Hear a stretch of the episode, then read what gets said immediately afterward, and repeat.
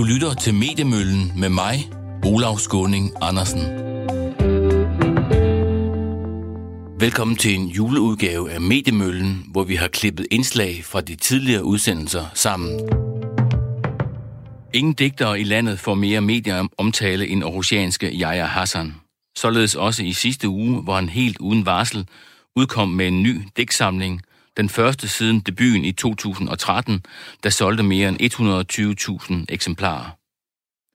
I de mellemliggende seks år har Yahya Hassans massive medieomtale dog ikke handlet om poesi, men derimod om en lang række kriminelle og krænkende episoder, der blandt andet førte til en fængselsdom i to tusind og seksten. Kort sagt har digteren efterladt sig et spor af mennesker, som han har forvoldt ondt på, på den ene eller den anden måde. Hvordan er det for dem nu at opleve Yahya Hassan tilbage i rollen som fætteret digter? Det har vi spurgt Toril Hulas om.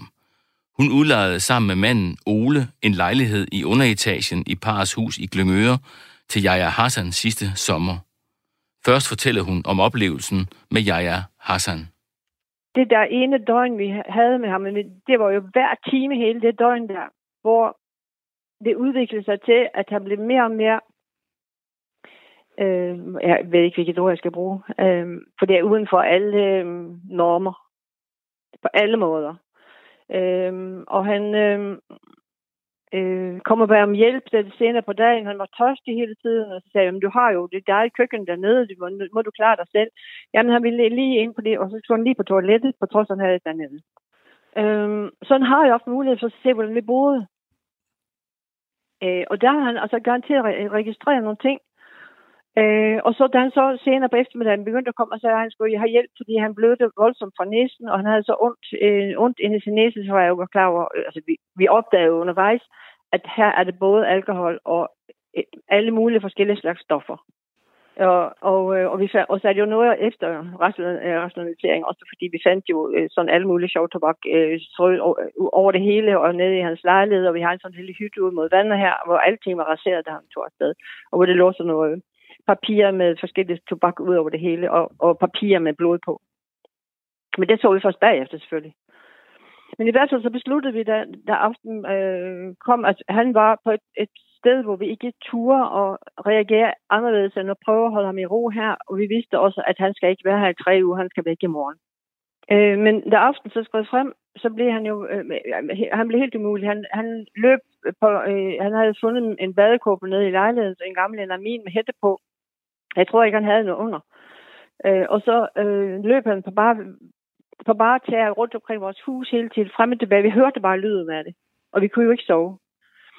Øh, og så øh, en gang så gik Ole der, og så tog han med det hele lejligheden, så nu skal du holde ro, fordi vi kan ikke sove for dig. Nu, nu lukker du døren, og så bliver du dernede. Ja, ja, det skal jeg nok. Og så i kort tid, eller så tror jeg, vi var faldet i søvn, men der er vi altså fremme ved to og halvtreds tiden om natten. Så, øh, så hørte vi et bump.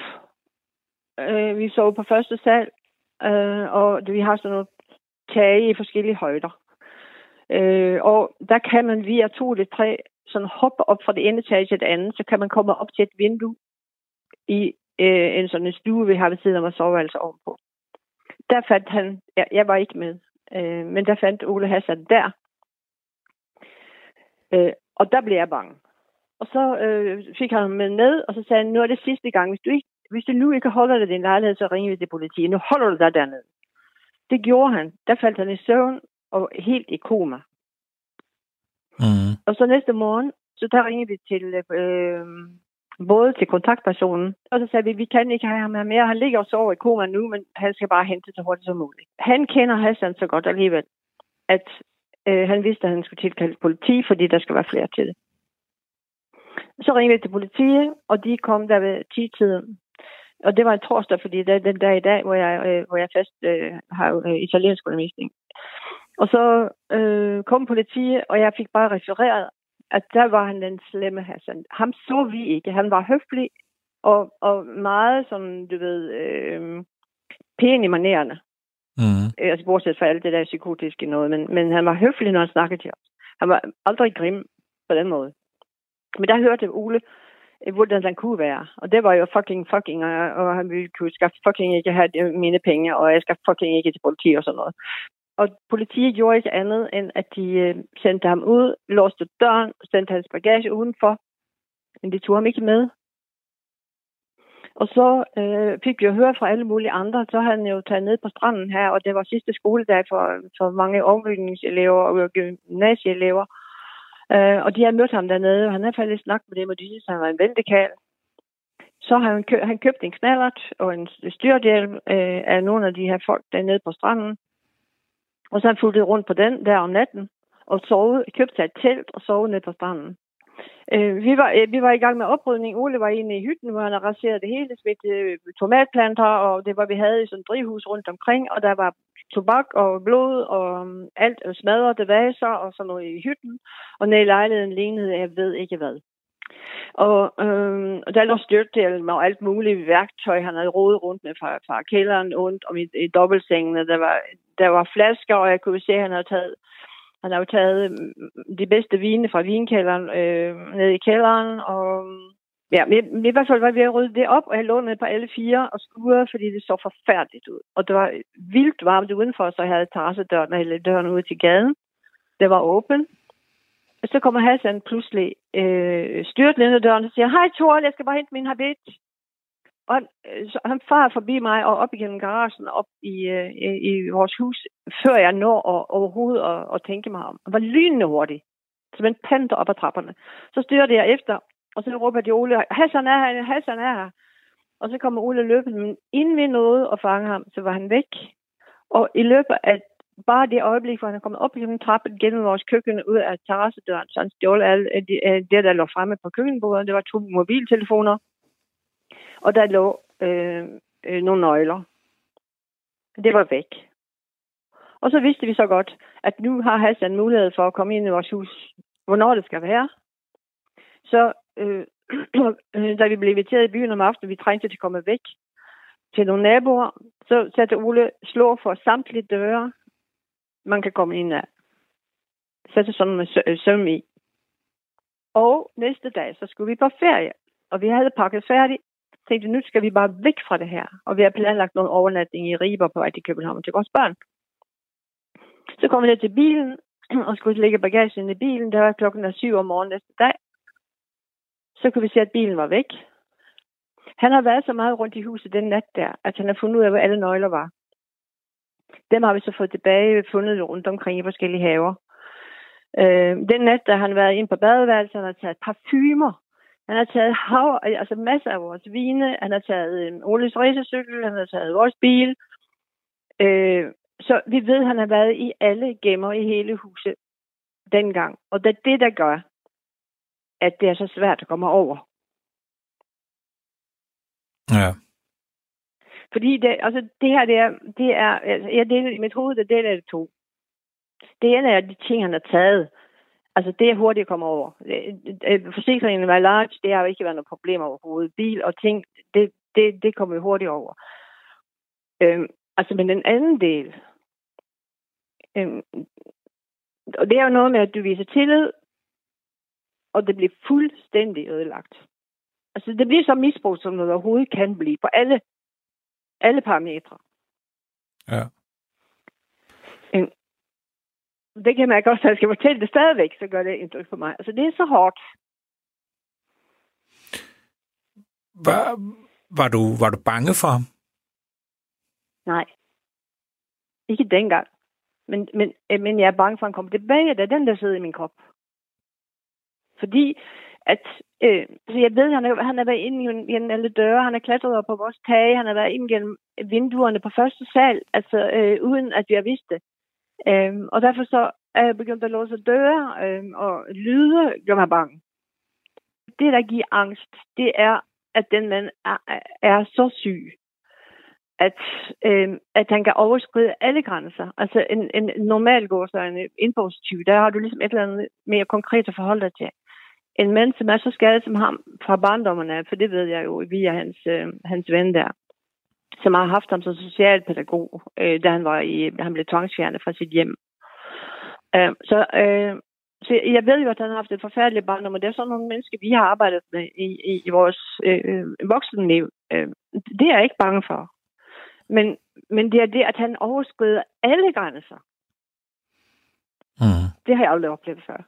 Altså, han gik, og øh, han kunne jo godt finde på sådan, øh, og jeg er dobbelt så gammel godt og ældre som ham. Altså, han, han behandlede mig som, så han skrev på en melding, jeg synes, det var meget sexet. Øh, øh, og han kunne nive mig i bagdelen og gik forbi, og jeg slog ham tilbage. Det var altså sent om natten. Øh, han havde siddet over for naboen, mens de havde gæster om aftenen, og han nede lige uden for deres terrasse. Han havde været inde i den anden nabos have, en pige, der er, øh, er hjemme på grund af depression. Hun har heldigvis en hund. Der løb han halvnøgen rundt i hendes have. Jeg, altså, jeg, fik, jeg har fået hjælp på min angst, og jeg har kommet over det, men, men jeg, nogenlunde. Men altså, lyde, øh, bare den mindste lyd, så, så er jeg fuldstændig panik. Og jeg låser alle døre. Det er vi, altså, det har vi ikke været vant til her. Mm. Men det er så, men det er, det er jo det personlige forhold. Jeg mener, jeg, jeg kan meget nemt dele det op i flere dele, det her forløb, fordi jeg har tænkt så meget over det. Det her, det er, det er min, vores, vores øh, historie. Og det kan jeg mærke nu, når tiden er gået, at, øh, at øh, jeg får et mere og mere afslappet forhold til, når jeg tænker på ham. Fordi jeg har ondt af ham. Øh, Og han skrev faktisk en sms her i, i juli i år, så det er præcis et år siden, han var her. Der skrev han, hej Toril, øh, den har jeg stadigvæk. Øh, jeg er klar over, at øh, jeg har gjort, jeg er meget ondt, og øh, øh, et eller andet med, at jeg er meget, meget ked af det, jeg har gjort, og, og håber på, at I kan komme videre, øh, et eller andet sådan noget der.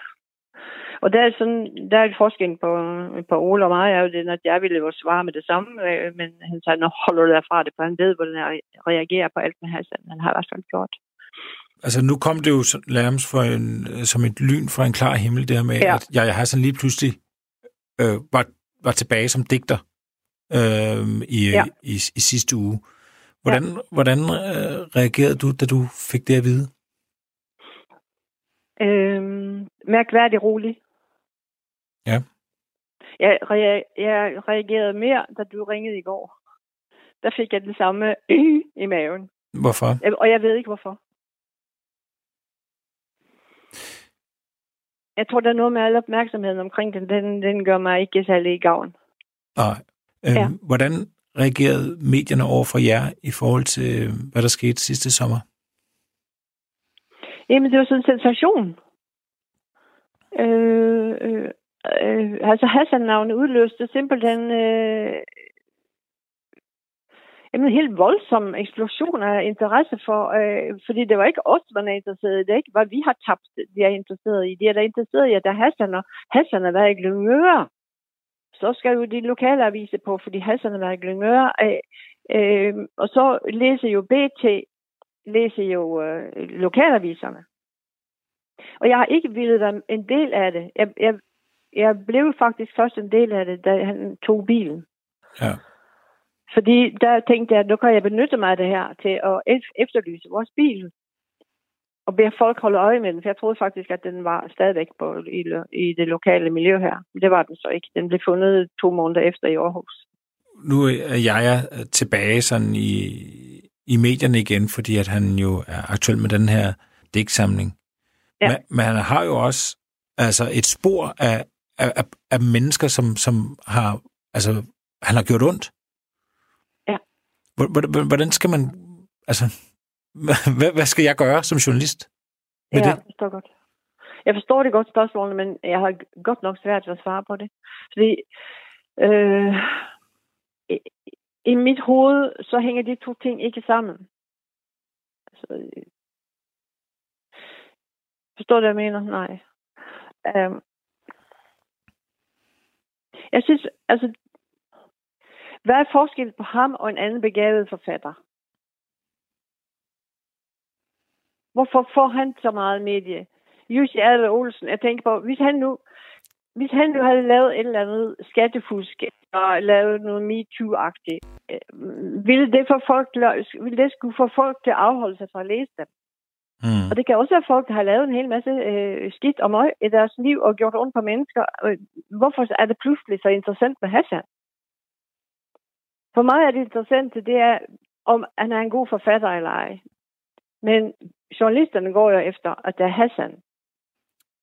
Tror du ikke, hvis Jussi Adler-Olsen havde lejet sig ind hos jer og løb rundt i din gamle morgenkåb og vækket jer ja. hver anden time og og efterladt sig et spor af, af kokain og rendt rundt i andre folks haver og ind med at, at stjæle jeres bil, så havde ja. vi vel også interesseret os for det. Altså, det har vel ikke noget at gøre med, at det er jeg, ja. Det er da usædvanligt.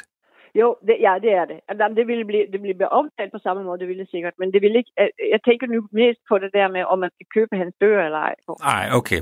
Nej. Okay.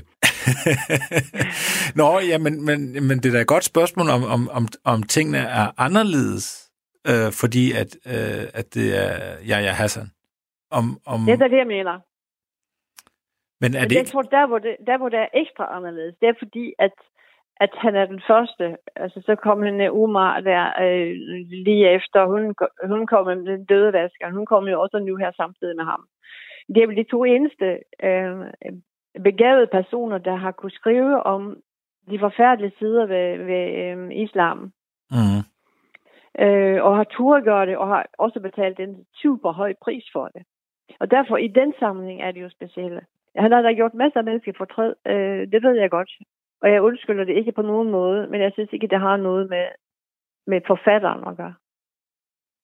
Fordi han har en evne. Og den eneste, han kan bruge, han har ikke andet. Det er den, vi, det er den, vi diskuterer, om han skal have lov til at have. Ja. Så ser jeg lidt på det. Ja. Vi andre skal nok klare os.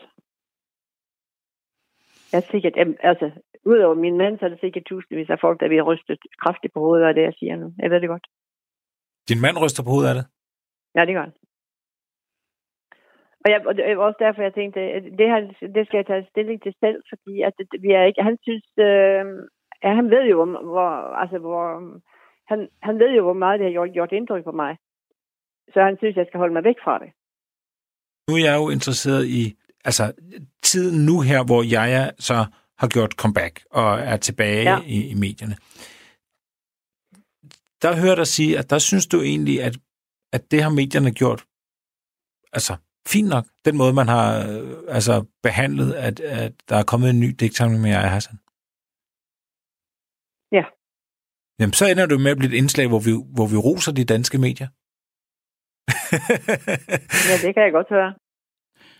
Her var det min kollega Anders Christiansen, der havde talt med Toril Hulas, som sidste sommer havde den tvivlsomme ære at fungere som udlejer for Yahya Hassan. Radio fire taler med Danmark. Du lytter til en juleudgave af Mediemøllen. Forleden kunne Berlingske fortælle, at de har overhalet både Jyllandsposten og Politiken, og er blevet den største morgenavis på det digitale marked i Danmark. Det skyldes flere ting, at avisen høster frugterne af en digital omlægning, og at mindre sites som Business og A O K er blevet lagt ind under Berlingske og nu tæller samlet. Fremgangen sker også efter en periode, hvor Berlingske har præget mediebilledet med dagsordensættende og afslørende nyheder, f.eks. afdækning af Danske Bank-skandalen.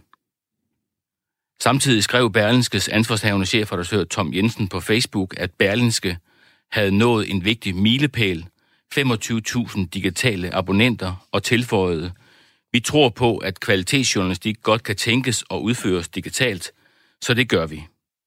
Vi har Tom Jensen med i studiet. Velkommen. Tak. Hvad er den væsentligste grund til, at Berlingske har overhalet sine konkurrenter? Det er journalistikken.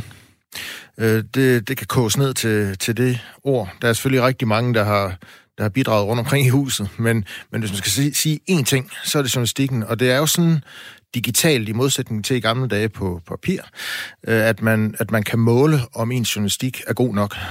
Og det er den, hvis tilstrækkeligt mange gider at læse den, og det er den især, hvis tilstrækkeligt mange gider betale for den. Øh, så, så der er en meget, meget sådan direkte øh, overensstemmelse med, om vi leverer journalistisk, og vi får resultater forretningsmæssigt.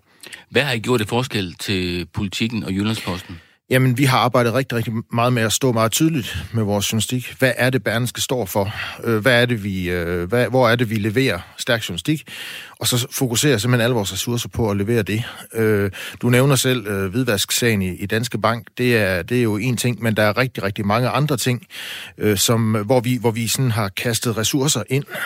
Over de seneste dage er det os, der har taget fat på den der diskussion om de arbejdsløse akademikere, for eksempel, og, og Og, og, og virkelig altså holder fast i, i den diskussion over længere tid. Vi har sat uh, markant ind på klimadækningen, men med et lidt andet fokus end de fleste andre danske medier, nemlig med fokus på, hvem der egentlig uh, hvem, hvem sidder egentlig og arbejder med løsningerne på klimaproblemet. Det tror jeg faktisk, der er interesse for at læse om. Og det er bare et par eksempler på, at vi, vi sætter sådan målrettet ind journalistisk.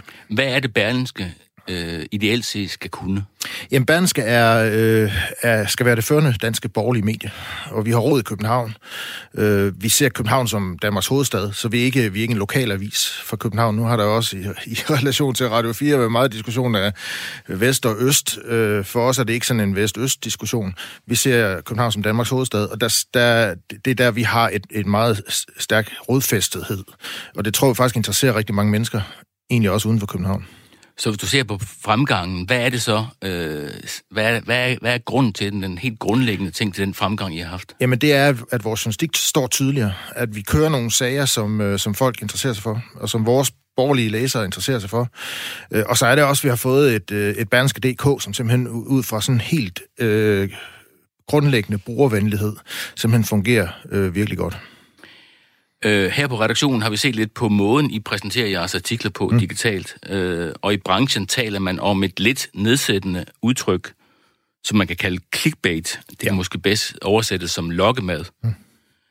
Mm. Det handler om, at man lokker sine læsere til at klikke på en artikel på nettet eller på mobilen. En artikel, der har så lokkende en overskrift, at man er nødt til at klikke på den for at mm. finde ud af, hvad den handler om. Mm. Tom, lokker I Berlingskes læsere til at læse jeres artikler? Lokker er jo et, et lidt værdiladet udtryk, hvis, hvis jeg må være så fri. Øh, fordi der ligger jo sådan en lidt negativ øh, forståelse af lokker. Vi vil gerne ægge folk til at læse vores historier. Det har overskrifter jo altid øh, haft den funktion. Det vil sige, en god overskrift skulle gerne være stimulerende for folks øh, lyst til at læse en artikel. Det gælder også overskrifter på, øh, på, på nettet og på, øh, på digitale sites. Det skal de også kunne. Det er faktisk helt i orden, at de kan det.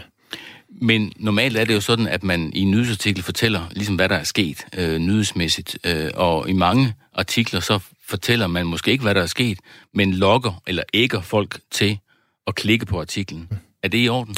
Øh, det er, øh, det kommer an på, hvordan man gør det, vil jeg sige. Altså, øh, det, vi, det man sådan klassisk kalder clickbait, øh, der, der, der gør man det på en måde, som ikke er i orden. Fordi der tilbageholder du Øh, væsentlig information øh, for at lokke folk til at klikke på en historie, og når de så klikker på den, så får de ikke det, de troede, de ville få. Altså, der er ikke noget, øh, altså, der er, der er ikke noget payoff for, for læseren. Man bliver simpelthen skuffet. Øh, man, man lokker folk ind på falske forudsætninger. Det kan være ved simpelthen, at det ikke står klart overhovedet, hvad historien handler om. Øh, og når man så kommer ind, så handler, eller at man, man efterlader det indtryk, at den handler om noget bestemt. Når man så kommer ind på den, så handler den i virkeligheden om noget helt andet. Det kan være, at, at man tror, det er en dansk skuespiller, der er udsat for et eller andet dramatisk, og når man så kommer ind, så er det en, en skuespiller fra øh, Ydermongoliet. Øh, altså, øh, den, den, den... Hvor findes den slags jamen, den, de find, det findes rundt omkring på, på, på mange sites i ind- og udland, øh, selvfølgelig især på de mere tabloide. Men lad os lige se på et par eksempler på, øh, på Berlingske. Ja. Øh, for eksempel har vi en artikel her, der hedder, øh, rubrikken hedder, et særligt tidspunkt er det farligste i vores parforhold. Det er en vanvittig tid. Mm. Det er en artikel om, der handler om, hvad, hvad alle mulige udefrakommende ting kan gøre ved ens parforhold. Mm. Øh, og øh, det, der er en vanvittig tid, mm. og det farligste i vores parforhold, det er børnene. Mm. Hvorfor går man ikke ind og skriver for eksempel bare, børnene er det farligste for vores parforhold? Og det vil sige, så får man jo at vide, hvad den her artikel handler om, mm. mens man i den anden bare lokker eller ægger til, at man skal klikke på den. Lige præcis i det tilfælde der, vil jeg nok også have foretrukket, at man havde gjort det lidt tydeligere, at det handler om børn. Det, det er jo tydeligt for læserne, at det handler om, om øh, parforhold. Så vi er inde i det rum. Man er ikke i tvivl om, at det er, at det er det rum, man går ind i, øh, når man, når man øh, klikker på historien. Øh, men det er klart, øh, nogle gange falder det øh, OK ud, nogle gange falder det lidt, lidt mindre OK ud, når man, når man laver overskrifter på nettet, der skal, der skal stimulere øh, lysten til at læse. Øh, lige her, der er vi måske lige en, et skridt for langt ude på den front, at man ikke helt kan gennemskue, hvad det er. Hvordan arbejder I med, øh, med overskrifter og rubrikker? Vi arbejder relativt systematisk med det. Øh, vi... Øh, Vi, vi, ved, der, vi ved, der er måder at kommunikere på digitalt, som, som, som virker bedre. Øh, der er også nogle ting, som virker godt, nogle metoder, vi ikke skal benytte os af. Altså, hvad er det for eksempel? Jamen det er, at man, at, man, at man er fuldstændig i tvivl om, hvad en historie handler om. Kommer vi nogle gange til det? Ja, det, det, det gør vi for de mennesker, der laver aviser, øh, også, også Berlingske. Men det er, en klar, øh, det er en klar dagsorden i vores newsroom, at det, det, det, det middel skal vi ikke benytte os af. Vi skal heller ikke benytte os af egentlig clickbait. Så det er, I, I, I bevæger på et knivsæg, altså I skal stimulere, I skal øh, ægge, I skal lokke folk til øh, at læse artiklen, samtidig med, at I skal finde ud af, at øh, der, er en, der, er en, der er en grænse også. Jeg vil ikke kalde det et knivsæg, men, men, men, men det er da, det er da, altså man kan sige, det er for mig at se OK at fortælle journalistik digitalt, også bruge de, øh, de virkemidler digitalt, som vi ved, Øh, stimulerer til læsning. Det er, det er ikke okay at gøre det på en måde, hvor man faktisk øh, bryder kontrakten med læserne, så de, øh, så de klikker uden at få øh, det, de troede, de ville få. Altså clickbait er jo ofte noget, der bliver brugt på tabloidmedier som mm. Ekstrabladet og B T. Mm. Øh, er, I, er I bange for at blive slået i hardcore med dem? Øh, nej, vi er ikke bange for så meget. Øh, vi, vi, vi, øh, vi, vi vil være kendt for digital kvalitetsjournalistik. Øh, og, og derfor, der kan være nogle læsere, der reagerer på nogle af de her øh, overskrifter, også selvom det ikke er clickbait, øh, men hvor vi mere er inde i en eller anden sådan, smagsspørgsmål, altså kan man lide dem? Øh, den type overskrifter, som du lige nævnte der, øh, kan man bruge en gang imellem. Øh, man skal ikke bruge dem for tit, for der skal også være en afveksling på et site, og langt de fleste af vores overskrifter på berlingske punktum d k er jo helt klassiske øh, overskrifter, som, øh, som gerne skulle stimulere til læsning på sådan helt, helt klassisk vis, hvor der ikke er nogen, nogen som helst øh, diskussion om, at, at det er andet end en god klassisk rubrik. Nu har vi jo, øh, nu er det jo mediemagasin det her, ja. Ikke? Og vi kigger efter håret i suppen. Så vi har fundet en anden, et andet eksempel også, yes. Der hedder, en ansigtsløs bevægelse står bag voldelig opstand i populært europæisk rejsemål, og den er først lige begyndt. Mm. Det er jo sådan en, lad os bare sige det, en, en æggende rubrik, man mm. siger, hvad er det for en europæisk, hvad er det for et europæisk rejsemål? Hvorfor ikke bare skrive, ansigtsløs bevægelse står bag voldelig opstand i Barcelona? Ja, mm. yeah. Det kunne vi også godt have gjort. Øh, øh, det kunne vi godt have gjort. Jeg vil sige, det, for mig at se, at den, den overskrift er sådan set helt inden for, for skiven. Øh, øh, det er klart, at, at, at, at, at man, man, kunne have, man kunne have konkretiseret det endnu mere ved at skrive Barcelona. Jamen, Men Barcelona jamen, er det ikke det, man skal? Altså, skal man ikke fortælle folk sådan upfront, hvad det her det handler om? Øh, ikke, du skal ikke nødvendigvis fortælle alle Øh, Jamen, så helt grundlæggende, altså, hvor det er grundlæggende, i verden, grundlæggende skal vi i hvert fald i en overskrift kommunikere, øh, hvad skal man sige, så vi ikke snyder folk i forhold til, hvad det er, emnet handler om. Her kunne man udmærke at have skrevet Barcelona. Øh, men det er for, for mig at se også udmærket at skrive europæisk øh, rejsemål, det er det Barcelona er. Øh, så, så det synes jeg er. Men det er vel for at få folk til at klikke og sige, okay, hvad er det for et rejsemål? Men det vil jeg da ikke lægge skjul på. Altså, det, altså øh, hvad hedder det? Målet med at lave en, en, en overskrift, der stimulerer til læsning, er der for folk til at læse. Altså, øh, og jeg synes, nogle gange, nogle gange øh, bliver ordet klik brugt negativt. Et klik, øh, skal vi lige huske, et klik udløser. I hvert fald, hvis man laver sin journalistik godt nok, så folk de gider blive hængende og læse, så udløser det læsning. Altså, det udløser læsning af journalistik. Øh, hvis man ikke gør det godt nok, så bliver folk trætte af os og flygter væk. Øh, det vil vi ikke have. Hvis man ikke gør det godt nok, så bliver folk trætte af os, så gider I ikke købe abonnement. Så det vil vi heller ikke have. Øh, rammer vi skiven hver gang? Nej, det gør vi ikke, men i langt, langt de fleste tilfælde gør vi. Vi tager lige endnu et eksempel. Øh, København vokser og vokser, og det skyldes især disse tre grupper. Mm. Øh, det handler om, at København bliver større og større, og øh, så er der nogle befolkningsgrupper, som, mm. øh, som er der. Mm. Hvorfor ikke bare skrive, unge indvandrere og babyer sikrer, at København vokser? Jamen, øh, vi vil gerne have folk til at læse hele artiklen, fordi hvis vi bare skrev øh, det i overskriften, så kunne der være en hel del mennesker, der ikke vil læse hele artiklen. Og den har faktisk øh, den har mere dybde i sig, mere perspektiv end bare, end bare den øh, kommunikation. Så, så hvis ikke vi får folk til at læse historien, så får de ikke alle nuancerne med, øh, alle de elementer med øh, af, af, af den historie, øh, som, de, som de får ved at, at læse den. Så jeg synes faktisk ikke, der er noget galt ved at, at ønske, at folk de, de klikker på en historie og læser den. Det får de noget ud af. Øh, når vi kan bruge overskriften til det på en ordentlig måde, så er det faktisk helt ok med. Så Vi skal, vi skal sørge for, at vi ikke bruger den samme måde at kommunikere på i overskrifterne alt for meget. Vi skal også sørge for, at der ikke er for mange af den her type øh, overskrifter, som du har fundet frem øh, her i dag, øh, på samme tid på sitet, fordi det, det, det tror jeg ikke, vores læsere vil, vil, øh, vil have. Men i et vist mål at bruge øh, virkemidler, som stimulerer til læsning, fordi vi gerne vil have folk ind og læse vores gode journalistik, det synes jeg er i orden. Tak, Tom Jensen, fordi du kom i Mediemøllen på Radio fire. Radio fire taler med Danmark. Poul Madsen er stadig ansvarshavende chefredaktør på Ekstrabladet, nu på tretten år. Men i bestræbelserne på at udvikle avisen og måske tage hul på et generationsskifte, har Ekstrabladet ansat syvogtredive-årige Pernille Holbøl og Kristoffer Eriksen på treogtredive år i chefredaktionen.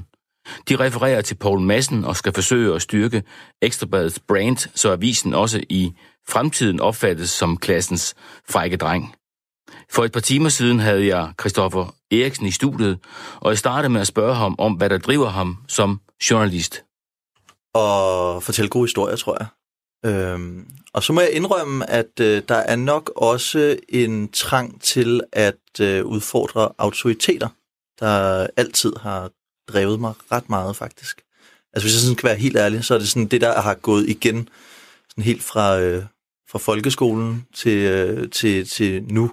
Jeg synes, det er, at det, det, det, kan, det kan jeg godt lide. Det finder jeg mening i. Du har haft en karriere, hvor du har været på øh, D R, du har været på Radio fireogtyve syv, du har lavet satire. Øhm, hvorfor synes du egentlig, at tabloidjournalistik på Ekstrabladet er en spændende opgave? Øh, først og fremmest, fordi den er totalt uafhængig, og... Øh, Og jeg har også brugt ordet før, øh, vendeløs. Altså, jeg synes, at øh, Ekstrabladet har sådan en, en, en meget fed, kompromisløs øh, position i, i det danske medielandskab. En, en position, som Radio fireogtyve syv også til en vis grad øh, jo, øh, jo havde.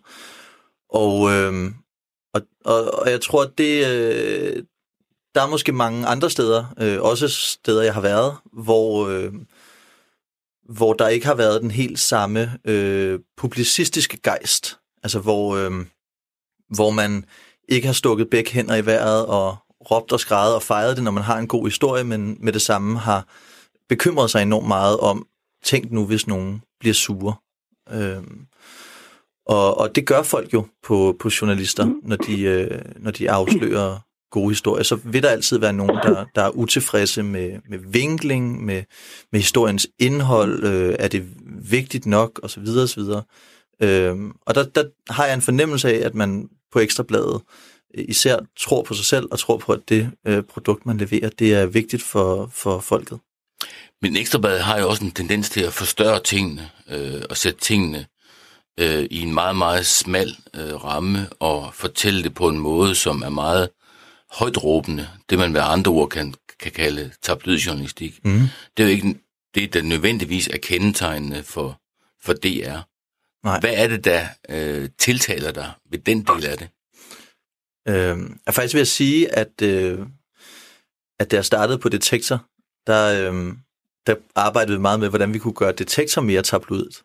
Øh, ude på D R, så måske var D R's altså mindst tabloide program overhovedet. Det hele var, var tal i et helt hvidt studie, øh, men altså meget øh, øh, nøgtern og øh, sådan nærmest sådan klinisk, øh, steril øh, studievært, ikke? Hvor at, øh, at der, der synes jeg personligt, at det er mere interessant at, at arbejde med, hvordan, hvordan gør vi journalistikken mere underholdende, øh, måske også sådan lidt mere let spiselig, Øhm, og, og på den måde for, for flere mennesker til også at interessere sig for det. Øh, fordi det tror jeg også, øh, det var i hvert fald den helt store opgave, vi stod med på Detektor, at der var fantastisk gode historier hele tiden, men de, de druknede lidt, fordi det, det blev også meget kedeligt tit, ikke? Øh. Men, men, men hvis man skærer tingene hårdt til, som Ekstrabladet jo gør, og som er vant til at gøre ja. det, øh, mister man så ikke nogle meget, meget vigtige nuancer? Risikerer man ikke at fortælle nogle historier, der dybest set ikke er, er rigtige? Ej, men det, det, det man, de historier, øh, som, som man bringer, de skal være rigtige. Øhm, og, øh, og det er selvfølgelig altid en risiko, hvis der bliver skåret nogle nuancer væk, at det kan blive for unuanceret. Øhm, det ved du også, altså som, som tidligere chefredaktør på B T, at, at det er jo det evige dilemma, man mm. står overfor, når man laver tabloidjournalistik, at overskriften kan ikke være så lang, som den kan være på Weekendavisen og Politiken.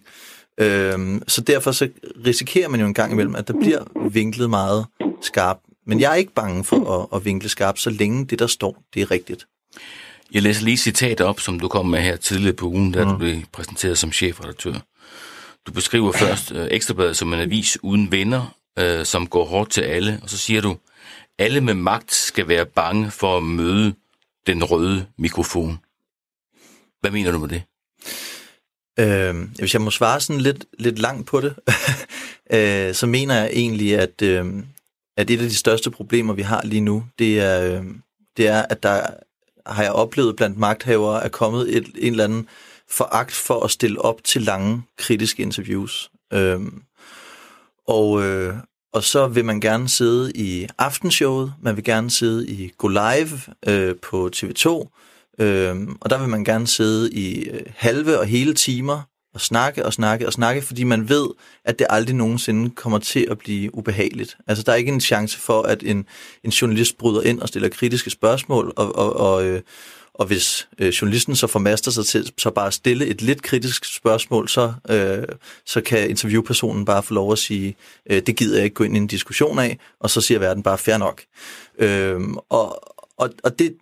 Det synes jeg er en enorm uheldig tendens. Det var, det er, øh, øh, jeg tror det var forrige søndag, hvor Jesper Petersen fra Socialdemokraterne, politisk ordfører, sad i, i, i presselåsen og indrømmede, at de øh, var for dårlige til at stille op til øh, interviews, at, at, at øh, Socialdemokraterne, øh, regeringen, de bare kommer med, med, med alt for mange mailsvar. Og derfor så synes jeg, at det er en helt rigtig opgave for Ekstrabladet at, på, at, at påtage sig, at, at vi skal ud med den røde mikrofon. Og hvis man er magthaver, uanset om man er politiker, eller man sidder i toppen af forsvaret, eller øh, regionsrådsformand, øh, eller øh, altså uanset i, i, i erhvervslivet, altså, så, så kan man ikke slippe afsted med bare at sende et mailsvar. Man skal frygte, at Ekstrabladet kommer og stikker den røde mikrofon op i snotten på en, og afkræver en et svar. Så det, det, er sådan, det er den lange uddybning på, på, det, øh, på det citat. Men det er også et meget hårdt citat, øh, og ja. Der er jo nogen, der har reageret på det, også i, i medieverdenen. Børsens nyhedsdirektør Nikolaj Sommer, han var ikke imponeret. Han skrev i sin avis, man kunne få den mistanke, at Kristoffer Eriksen ønsker at forvalte sin magt som en anden selvudnævnt bandeleder. Med løftet baseballbat går han rundt og holder nabolaget i jerngreb. Det sikrer hans egen position og magt, men på bekostning af virkelyst og tryghed for alle beboere.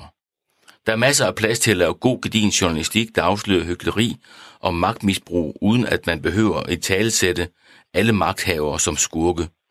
Det ville klæde den kommende chefredaktør med et gran af ydmyghed over for det faktum, at også Ekstrabladets læsere har interesse i, at Danmark udvikles, og der træffes ansvarlige beslutninger af folkevalgte magthavere. Det siger altså Børsens nyhedsdirektør Nikolaj Sommer. Mm. Og tidligere kulturminister og tidligere chefredaktør Mette Bock var også ude med en kras kritik på Facebook. Og vi har Mette Bock med her på en telefon. Velkommen. Tak for det. Hvorfor mener du, at Kristoffer Eriksen går galt i byen her? Jeg synes sådan set, at det her interview meget godt øh, viser, hvad det er, der er, er problemet. Tillykke først til Kristoffer. Det er et rigtig ansvarsfuldt job, du har fået der, så, så tag vare på det med omhu. Du har nu fået næsten ti minutter til at folde ud, hvad det er for noget, du synes, god journalistik skal udfolde sig på. Og jeg kan sige, at jeg er faktisk enig i alt, hvad du siger der. Men den tabloide udgave af det, det er jo, at du siger, Alle med magt skal være bange for mig og for Ekstrabladet. Og, og hele forskellen er, at i den tabloide udgave, hvor vi kun får den skarpt linkede overskrift, der må jeg, øh, med den baggrund, jeg har i medierne, bare sige, kan man lade pas, fordi angst skaber ikke god journalistik. Til gengæld er jeg enig med dig i, at journalister selvfølgelig altid skal udfordre magten. Altid. Og til enhver tid jeg er også enig med dig i, at man skal stille op. Det er jammerligt at se på, hvordan den socialdemokratiske regering gemmer sig her. Du har selv været på Detektor en gang. Jeg har stillet op de to-tre gange, jeg er blevet bedt om det, og nogle gange har jeg dummet mig, altså, og derfor har jeg stillet op alligevel, for det synes jeg, man skal som politiker. Men jeg kan huske, at på et tidspunkt sagde en af dem, som lavede Detektor til mig, at de var glade for, at jeg stillede op, for rigtig mange ministre sagde bare nej til at medvirke i Detektor. Det er også rigtigt. Og hvis det er angsten, hvis det er angsten, man bruger som drivkraft, så sker der det, at så lukker de magthavere i som østers, og så bliver det anden kildehistorier, I kommer til at bygge på. Og det er rigtig farligt, også for journalistikken og journalistikkens troværdighed på længere sigt. Så jeg mener, der bliver nødt til at være en relation, som selvfølgelig gør, at man som magthaver skal vide, at der er nogen, der er vagthunde, der er nogen, der holder øje, der er nogen, der holder ved og bliver ved, selvom man forsøger at gemme sig i et mushul. Men samtidig også skal man have den tillid som magthaver, at man ved, at man faktisk får en fair behandling. Og det vil sige, har man dummet sig, så skal det selvfølgelig frem, men at man også får den mulighed for at forklare, hvorfor er det, jeg gjorde, som jeg gjorde. Øh, og det er det, som er tabloidjournalistikkens udfordring. Og det er i hvert fald en udfordring, hvis de journalister, du får ansvaret for nu, får som deres drivkraft, at øh, magthaverne, de skal være bange for den. Hvad siger du til, at Mette Bock mener, at man fremmaner en angst hos øh, de personer, som man skal interviewe? At det ikke er befordrende for noget? Jamen, det kan der måske godt være en eller anden form for øh, pointe i. Altså, jeg hører jo, øh, jeg hører jo hvad, hvad øh, Mette Bock siger. Jeg tror bare, at et meget, meget... Øh, altså, vi, vi står her jo af en grund, og jeg siger jo, som jeg gør, af en grund. Og det er, fordi vi er i en situation, hvor magthaverne ikke vil stille op til interview. Øh, og og så, jamen, så kan det godt være, at de... vil lukke endnu mere i af, at jeg siger, at nu skal de være bange. Det tror jeg nu ikke kommer til at ske, fordi det, det er teknisk set umuligt. Altså jeg tror faktisk ikke, at øh, den siddende magt kan lukke sig mere om sig selv, end det lige nu er tilfældet. Så derfor tror jeg simpelthen, at der er, øh, der er brug for, at øh, vi går ud meget klart og gør det øh, mere ubehageligt. Øh, at vi sk- altså, jeg har det faktisk fint med at skabe en angst for ikke at stille op til interview, fordi så kommer Ekstrabladets røde mikrofon, det er det, jeg mener, og så bliver den stukket op i ansigtet øh, på, på folk. Fordi man kan ikke gemme sig som magtperson i Danmark, i hvert fald ikke helt, og det skal man ikke kunne. Øh, men jeg synes, at hvis man, hvis man prioriterer, at man kun vil sende mailsvar, og man vil kun sidde i Aftenshowet, jo, så synes jeg faktisk, det er meget godt, at man frygter, at Ekstrabladet de så kommer, når man er færdig med at sidde i Aftenshowet og står ude foran med den røde mikrofon. Og det er det, jeg mener. Jamen, jeg, jeg er overhovedet ikke uenig med dig i, at politikere bør stille op, også i langt højere grad. Altså, jeg rystede over det, der foregår lige for øjeblikket. Jeg var også rystet over noget af det, der foregik i den tidligere regering. For jeg synes, at man skal stille op, også når man får klø. Hvad, også, når hvad, man var sig, overrasket over? Hvad var du overrasket over, hvad der skete over? I den tidligere regering? Jamen, det er jo nogle af de samme mekanismer, som foregår bare i meget ekstrem grad i den nye regering. Nemlig det, at man forsøger at dukke sig. Altså, når der er noget, som man selv synes er en ubehagelig historie, så dukker man sig.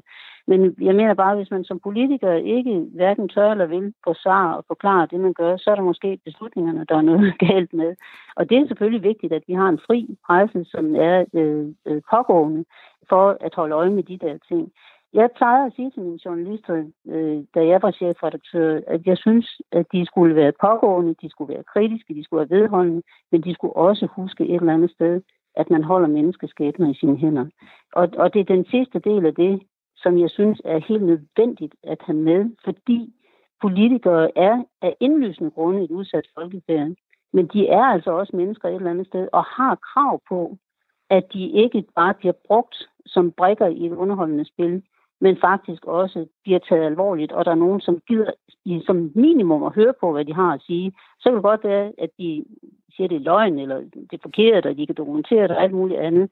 Men man har i mødet med et andet menneske, også i mødet med journalister og politikere, den forpligtelse til at finde ud af, hvad der er rigtigt. Det hørte jeg dig sige i din meget lange indledning, Kristoffer, at, at det skulle være rigtigt, det I skriver. Mm. Og så vil jeg bare sige, at det er heller ikke engang sikkert, at det er nok. Jeg havde engang en, en, en, en, en, sagde noget. Jeg sagde, jeg er ikke bange for islam, men jeg er rædselsslagen for militant islamisme. Der tog man den første del af den sætning ud. Mette Bock siger, hun ikke er bange for islam. Ha, ha, ha, hvor naiv kan man være. Mm. Det var jo ikke forkert. Det havde jeg sagt.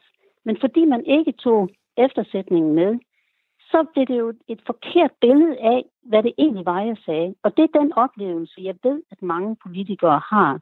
Og der opfordrer jeg dig bare til, når du nu som ansvarlig redaktør får ansvaret for at sende rigtig mange gravejournalister i marken, at du lige har den lille ting siddende på dine skuldre også.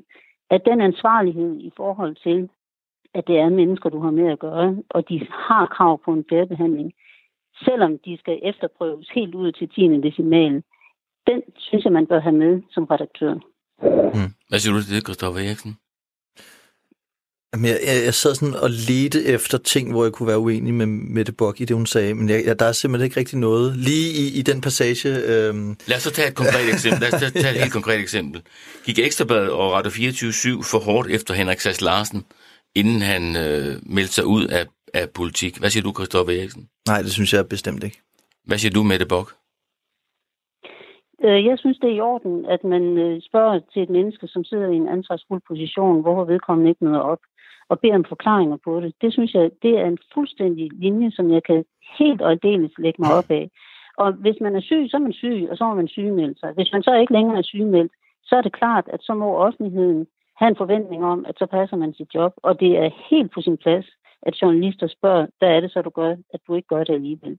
Men det er stadigvæk den der lille ting, man skal have på skulderen, at der også er tale om et menneske. Og derfor i den konkrete tilgang, det er jo det, der ligger bag det, som vi kan se som brugere af medierne, der må den måde, man konfronterer øh, Sass Larsen på, og det håber jeg, at det har været sådan, at han har fået at vide, at det er de og de grunde, vi spørger, det er de og de grunde, vi bliver ved.